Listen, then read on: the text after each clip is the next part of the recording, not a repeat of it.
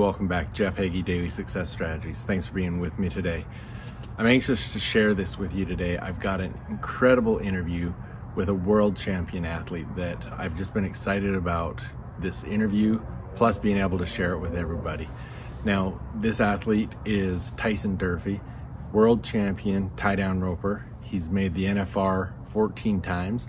So, for you that aren't in the rodeo world, um, he's an incredible athlete, done some amazing things, and I'm really excited to talk about these things and share other episodes down the road with you because we had such a great interview.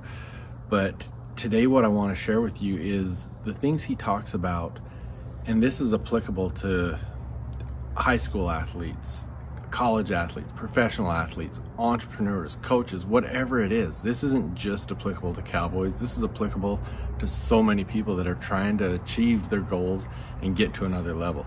But we're going to talk about the things that it takes to be world class, to be a world champion. And he's going to talk about some of those things and he just shares some valuable information. So listen to this and I'll be right back with you. I'll tell you one thing that I've studied, you know, most professionals, if you guys have ever read the book uh, Outliers by Malcolm Gladwell, it talks about, you know, putting in 10,000 hours of practice.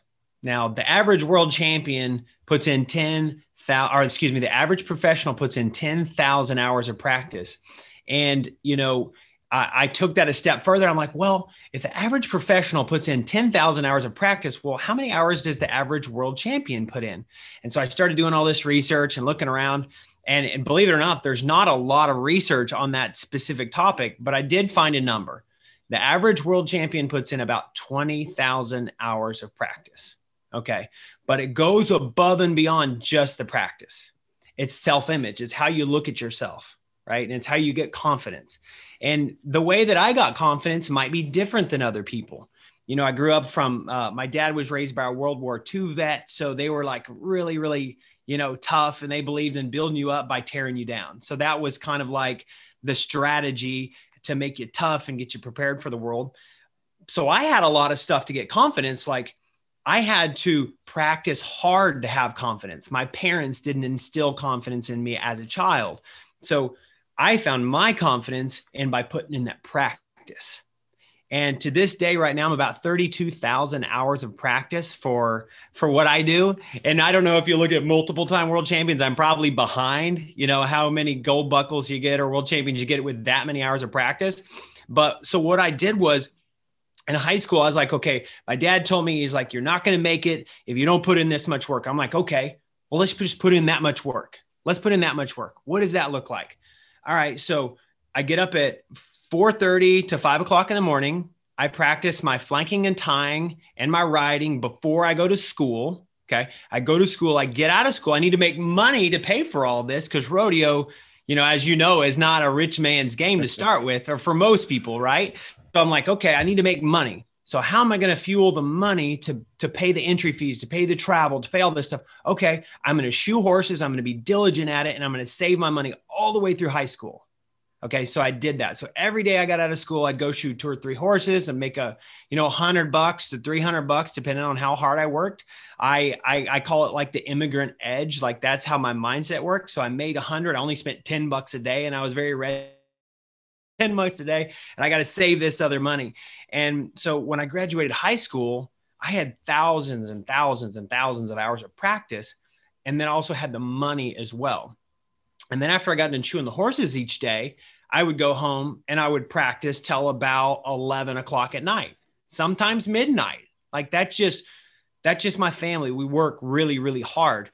And um, people say, well, that can't be right. Well, didn't you go to high school dances or didn't you go to prom or didn't you go to football games? And the from answer for me was no. I didn't go to one single high school football game, not one single high school basketball game. I didn't go to prom. I didn't go to any dances. I just worked. Like I worked, worked, worked, work. Now, that's my path. That does that's not the path for everybody. I had a lot of catching up to do because I didn't believe in myself. If I made a mistake, I would spend an hour beating myself up, telling myself I was stupid, that I was no good, that I wasn't going to make it, because that's the habit that I learned from my parents, from my dad, right? That's how he motivated himself. And I didn't realize that world champions don't look at things that way. Right? You got to build and have sustainable confidence that takes you through the valleys and the peaks. And for me, the way that I got that was the amount of practice that I put in. I felt like I actually deserved more than the other competitors. So when I'd go to a competition, I'd say, all right, none of these other guys woke up at five o'clock and put two hours in before they went to school. None of these other guys went on four hours of sleep last night or five hours of sleep last night. None of these other guys had to go shoe three horses every single day for the last four years to be at this rodeo. And so I begin to build myself up that way. And it's kind of pers- part of my, I call it my pregame prep routine. It's, it's, it's building myself up to, to really seat that confidence in my mind saying, okay, you deserve this more than anybody else because you've grinded and worked so hard. Now, like I said, that does not work for everybody. And you don't have to do it just like I did it. But that's what got me to that point where, you know what, I believe in myself. I can do it. I'm going to go do this. You know, that that's awesome. I, I, it reminds me of another world champion, Michael Phelps.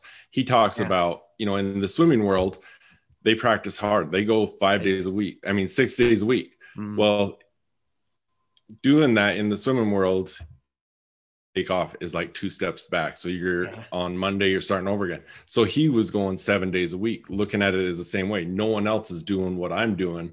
So that's where my confidence is coming from. And he also, I remember listening in uh, the compound effect, Darren Hardy talks about yeah. Michael Phelps having a big memory of he actually got off practice a little bit early one day so he could go to a high school dance. I mean, yeah. so so yeah, you you've got to sacrifice. And you know, as I talk to high school athletes, and we talk about the 10,000 hours. Yeah. They, I think, I don't think it really clues in until you start putting it into perspective. I mean, if you look at, did you say 32,000 hours? That's where I'm at right now. Yep. Yep. So that's, that's 4,000 eight hour days. Yeah. That's a lot.